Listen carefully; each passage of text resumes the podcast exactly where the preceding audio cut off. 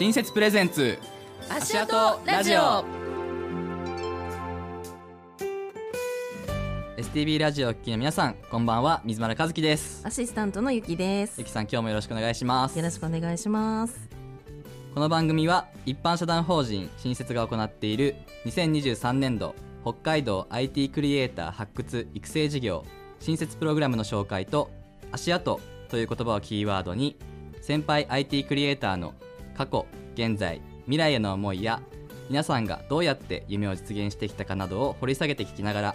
やりたいことを実現したいなと思っている IT クリエイターの皆さんを応援していく番組です。はい。そして、えー、和樹さんが理事をしている一般社団法人新設は今年度2つのプロジェクトに取り組んでいるんですよね。で1つ目は新設プロジェクトという北海道の IT クリエイターさんが考えているアイデアを広く募集して最終的にはそのアイデアをプロジェクトマネージャーという指導する先生と一緒にブラッシュアップして広く発表するというプロジェクト。このプロジェクト自体は6月にアイデアを募集して、うん、応募された中から11組のチームに絞っていますでその後どんどんアイデアブラッシュアップしていき9月にはクリエイターさんと合宿をしたり11月には、うん、中間の報告会やったりしてさらにアイデアを進化させてきたんですけども、はい、えー、来週1月20日にはですねいよいよその成果を発表する新設プロジェクトの成果報告会があります。はい。なんかこう毎週こう説明をしていて どんどんこう日にちが迫ってきていよいよ来週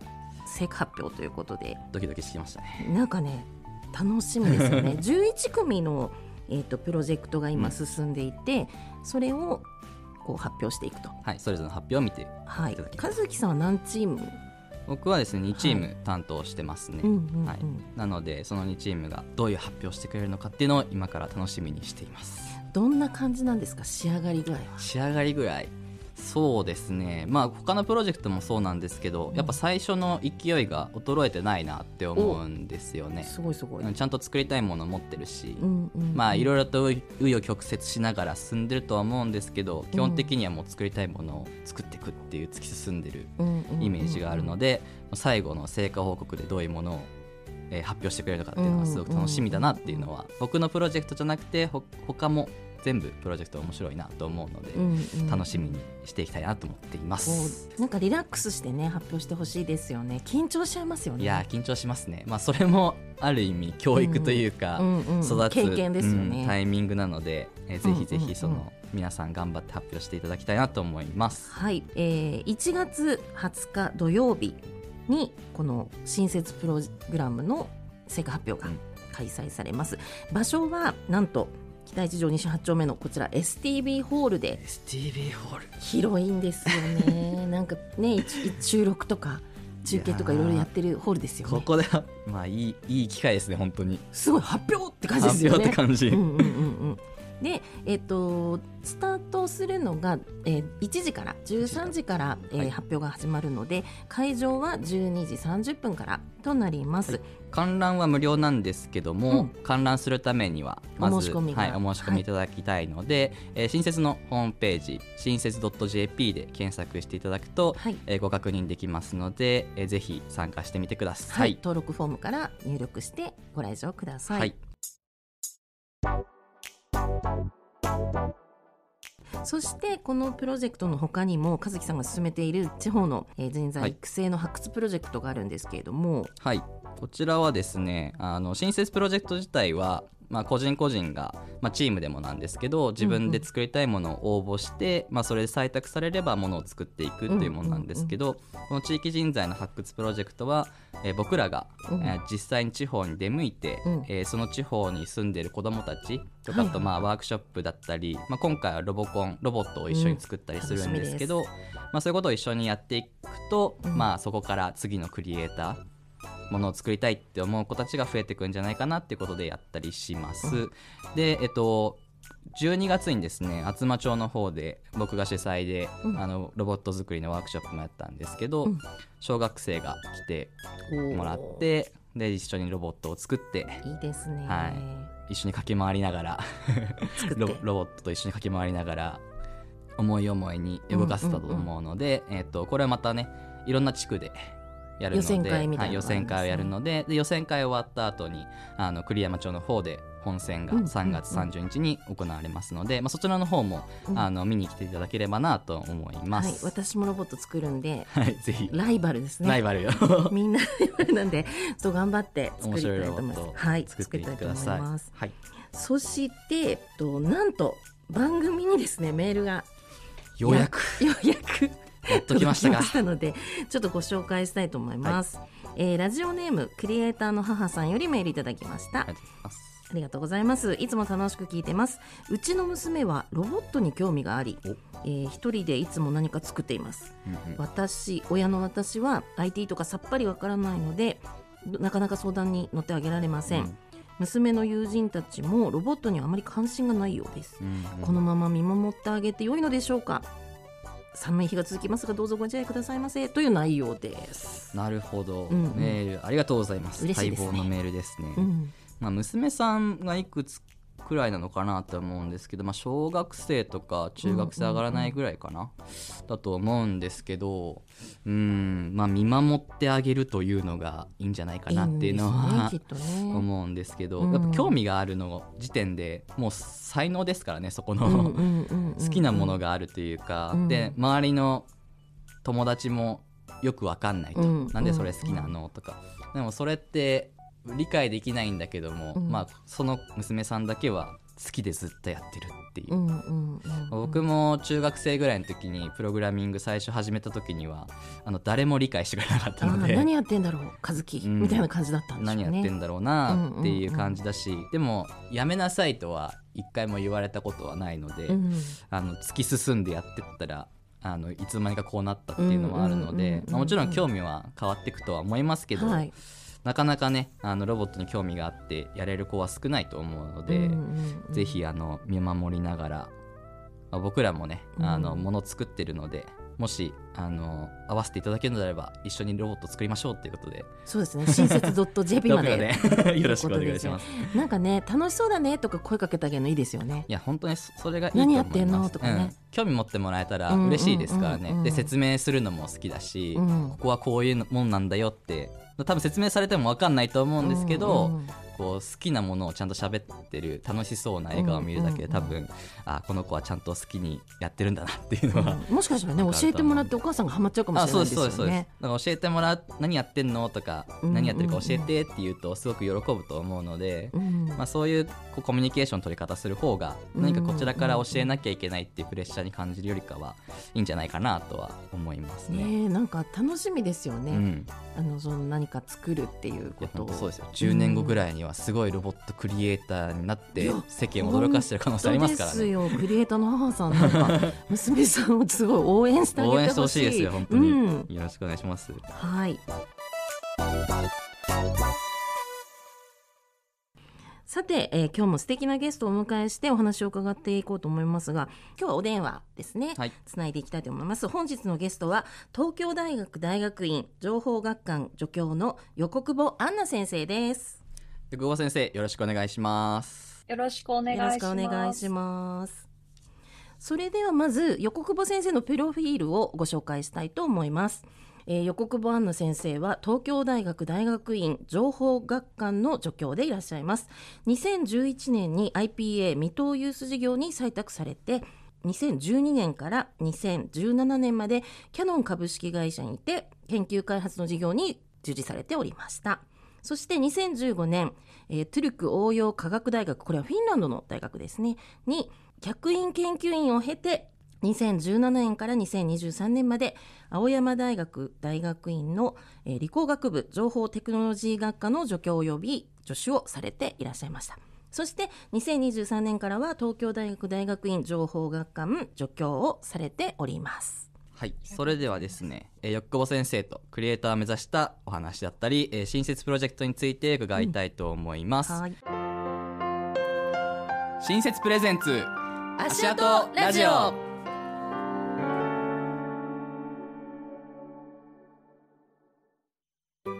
一般社団法人新設は北海道を中心とした情報技術 IT による地域の発展やイノベーション創出による社会発展のための人材の発掘育成交流を行っています。ワクワクすることを実現したい。これは楽しいかもしれない。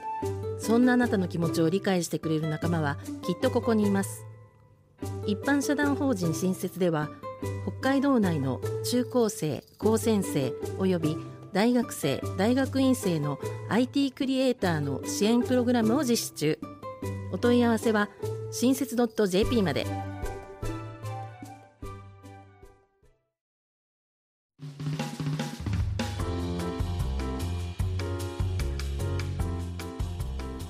それではまず僕と本日のゲスト東京大学大学院情報学科の助教横久保杏奈先生との出会いなんですけども最初は、えー、と新設プロジェクトのうんうん中間報告だったのかな？そうですね。ですよ、そうですね。ええええええ。じゃあ最近ですね。本当に最近です。9月うん。の、えー、と合宿うんうん。で初めてお会いしたくらいかな、森の合宿で。そうです。っていうところなんですけど、まあ、同じ水戸のクリエイターでもあり、まあ、あの久保先生は先輩なんですけどもあとは札幌のご出身ということで、えっと、北海道にゆかりがあるとうんいうことで、はい。でですね、えっとまあ、学生時代札幌に行って大学生やってたと思うんですけどあの興味があったことって当時何かありましたか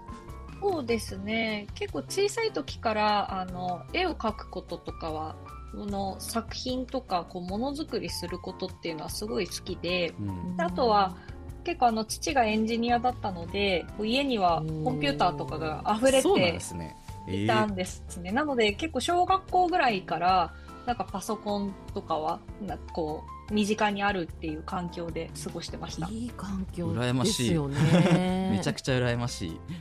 まさになんかエンジニアが育つ環境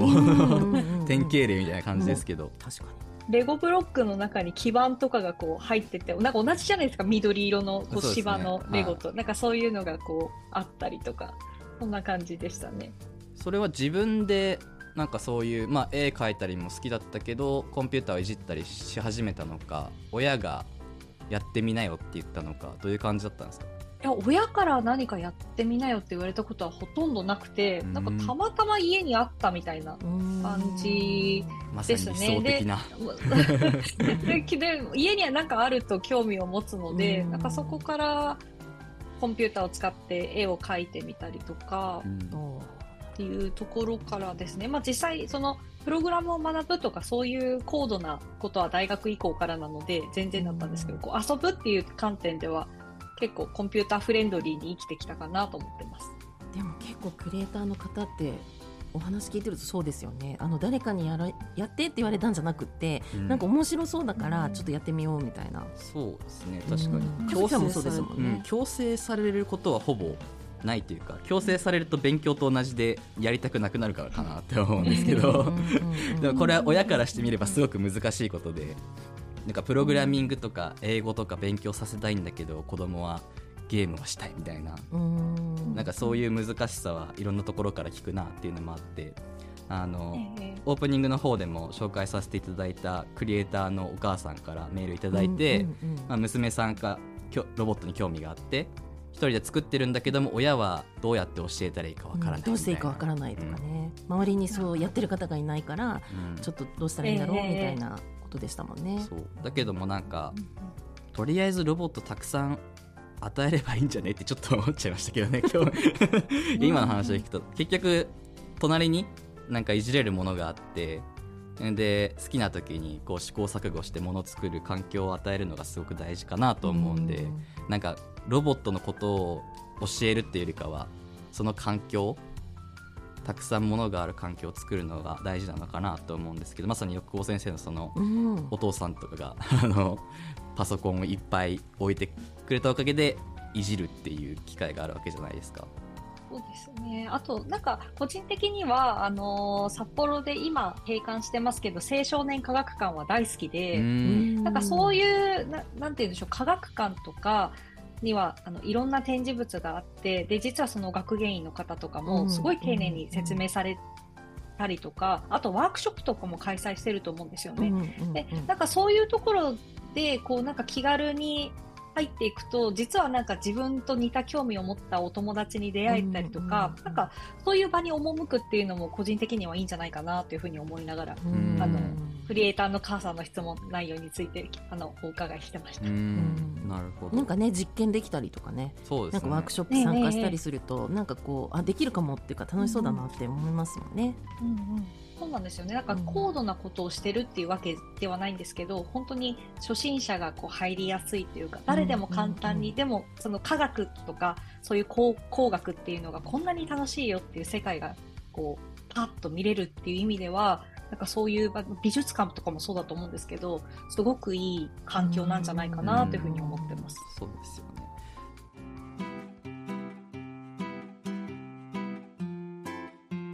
横尾先生自身は、えっと、IT というか、まあ、最初はこういじったり遊んでたっていう話なんですけどそもそもこう未踏に応募するに至ったきっかけとかってあるんですか、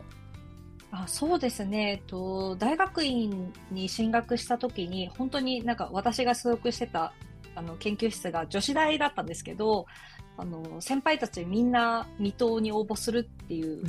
ーところだったんですよ。でそういう文化でが結構もうもうお化粧もバッチリでもう爪もキラキラした大先輩かっこいい先輩たちが なんかワクワクしながらものづくりしてでこう未踏ってこんなに面白い場所だよっていうふうに教えてくれてあなんか私もチャレンジしたいっていうのが一番最初のきっかけでした。なんか素敵ですね。そういう先輩がいたんですねうんうんうんうんそうですね。で、なんかその東京に出てたっていうのもあって、その研究室の先輩だけじゃなくて、そういう未踏コミュニティの人ともつながる機会があって、うんで、だからこう、横のつながり、縦も横も結構つながってる組織ではあるんですけど、こう、気軽にご飯食べに行ったりとか、なんかそういうところで、なんかみんな持ち寄って自分の作ったものとか、こう、居酒屋とかでこうバーンって出してたりとか、うんなんかなんかそういうの見るとなんか自分も出したいみたいな気持ちになってくるんですよね、だんだん。でもそれでっていう感じでしたね。ちなみに横尾先生はその当時未踏に応募したプロダクトって何を作ってたんですか、えっと、私は、あの、生け花を、あの、誰でも簡単にこう、楽しんでもらえるためのアプリケーションっていうのを作っていて、うん。で、実際には、あの、お花、買ってきたお花じゃなくても、その辺に道端に咲いてるお花とかでもいいですけど、うんまあ、それを、あの、タブレットで写真撮影して、で、あの、生け花のレイアウトのルールに従って、あのレイアウトを提示してくれるっていう。うんなので、あの、その映像を見ながら、うんなんとなくこう、生け花っぽいものが作れちゃう。うんリアル、あの、えー現実世界でもっていうシステムを作りました。もともと、あの、大学生の時に華道部だったんですけど、で、その華道部の経験から、もうすごい生け花が好きになって、で、どうにかしてこう、生け花人口を増やせないかみたいなの を、なんか熱く水戸の、あの、オーディションの時には語って、っていう感じでしたね。いいですよね。大学の時にうん生け花にはまってでそこにはい。IT を絡めたっていう感じだったんですね、そうです、そうです。大学の時はまだそこまでその IT に絡めるっていう力はなかったんですけど、大学院とかになってくると、やっぱりその、もうここから その IT のプロフェッショナルとして生きていくっていうところで、なんか私はその自分の好きなものと、こう紐づけるっていうことをしたかったので、なんかそれでチャレンジさせていただきました。うん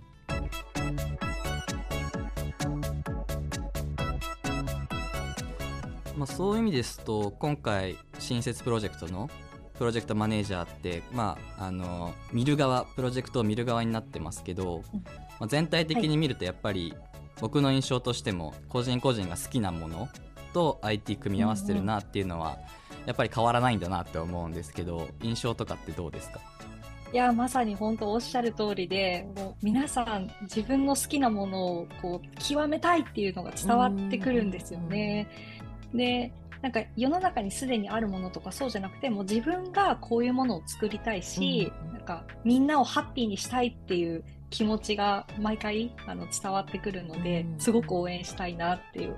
思ったりします。なんかやっぱり気持ち大事ですよね。これうん作りたい理由っていうか事です、ね、なんか便利にしたいとか、綺麗なものを共有したいとか、その横尾先生だったら生け花をみんな伝えたい。でもそれ聞くと、あ、なんか敷居が高かった生け花とか、なんかできるかもしれないとかさらにこうやる人も本当に人口も増えるし楽しいですよね。なので本当にもうプロジェクト育ってるっていうよりかはその子の好きなものをこう磨いてってるようなイメージがうんうんうんすごくあるので見てる僕らとしても見て楽しいワクワクするような発表が多いなっていうか皆さんそうだなって感じますねいつも。実際にこのプロジェクトマネージャーってその学生さんがこう質問してきたことに答えてあげる感じなんですかね？なんかそう指ですね、えっ導っていうか、とあの定期的にこうミーティングっていう形をとって、あのプロジェクトの進捗を確認したりですとかその方向性とか、うんうんで技術的に困っていることがあればそこの部分についてこう一緒にこう考えていくっていうことはしていますうんうね。んでも結構その新設プロジェクトのであの採択した皆さんこう一つキーワードを言うだけでももうそれでもこうパあなんか自分でも調べたいみたいなひらめきが多いんですね。いやええええええうんうんうんあと次こういうこともしてみたいんだっていうなんかこう次どうしたい次どうしたいっていう議論とかもなんか最近は活発かなっていう気がします。そうかじゃあプロジェクトマネージャーをしながらこう一緒にワクワクできるっていう感じなんですね。その教えてあげたり、この学生さんから何かこう発見したりとか。あもう本当にそうですね結構その学生さんの興味から調べたこととかでもちろん私が知らないこととかもいっぱいあったりとかして、でこう技術的にこう私の知識で補える部分と、まあ、そうではない部分はもうなんか、うんククリエイターと一緒に PM もなんかこう成長してってるっていう感じがすごいしますね。うんなのでわもう毎回こうワクワクしながらミーティングとかもしてる感じです。いいですよね。自分がクリエイターだったからっていうのもありますけど、うんうんうんあ自分も水戸やった時はこんな感じだったんだろうなっていうのが思い出す感じ。面倒見る側になると、うんなんかそういうのもあったりとかしますし、あの逆にこっちが元気もらうというかワクワクをもらってうんうんうん。もの作んなきゃなってちょっと 思わされるようないいですよね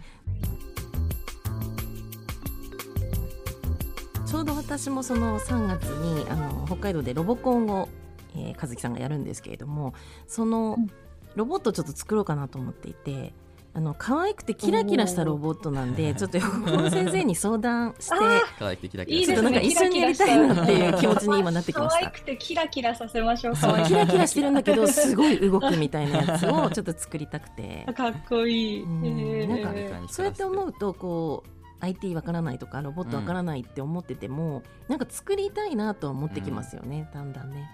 それぞれの個人個人でキラキラしたものを作りたいとかかっこいいものを作りたいとか、うん。なんかそれそれぐらいのこうなんて気持ちであとは突き進められればと思うので、ん。なんかこう作りたいっていう気持ちが一番大事ですよね。うん。そしてそれをなんかこう止めないで見守ってくれるこうプロジェクトマネージャーの人たちがいるってやっぱり学生さんとしては嬉しいですよね。いや本当に見守るってどんだけ難しいかって話ですよね。そうなると、うん本当に、そうですね。いっぱい失敗してほしいっていうのは結構いろんなところで私は言っているんですけど、うん本当になんかやりたいことが全部成功する必要って本当に全くないので、うん。もう作っては捨て、作っては捨てで全然いいと思うので、うん。なんかその過程も楽しんでいただけたらいいなっていうふうに思います。うん。なんかこう女性のこうクリエイターさんと男性のクリエイターさんってなんか違うんですかね？でもなんか同じですよね考え方とか。まあ個人だと思うけど。なんですかね。うん。私はなんかこうやっぱりその男性女性というよりはその内に秘めたる作りたいもののそのモチベーションうんを突き進むっていう意味ではやっぱりあのか変わらずというかなんかそういうそういうバイアスに縛られないでほしいなっていう気持ちは、えーありますね。でもちろんそのかわいかわいいロボットがいてもいいしかっこいいロボットがいてもいいし、うんうんなんか自由自由なロボットがいてもいいしなんかあんまりこう今ある世界だけにとらわれないでもっと先の未来はどうなっててほしいかっていうのを考えてほしいなっていうふうに思います。いいことおっしゃいますね。本当そうですよね。なんかこう普通の人っていうかね、うん。あのなんかこう、うん。型にはめようとしちゃうというそうなんかですよね。そんなの作るの？とか、うん。そんなのいいのかなうんみたいなことになっちゃうんですけどこういう今横久保先生おっしゃったようにもうバイアスかけないっていううね、ん。フラットに好きなものを作るってすごくいいですよね。やっぱりそういうものづくりそもそもあの興味を持つことがそもそも才能だと思うので、うんうんうん作りたいものがあるっていうのは、うんうんまあ、そういうのを最後最終成果報告も含めてあの横尾先生と一緒にあの最後見守っていけたらなと思いますんでよろしくお願いします。はい、こちらこそどうぞよろしくお願いいたしますよろしくお。願いします。えー本日は東京大学大学院情報学科助教そして新設のプロジェクトマネージャーをしていただいている横久保杏奈先生をお迎えしてお話を伺いました。久保先生ありがとうございました。ありがとうございました。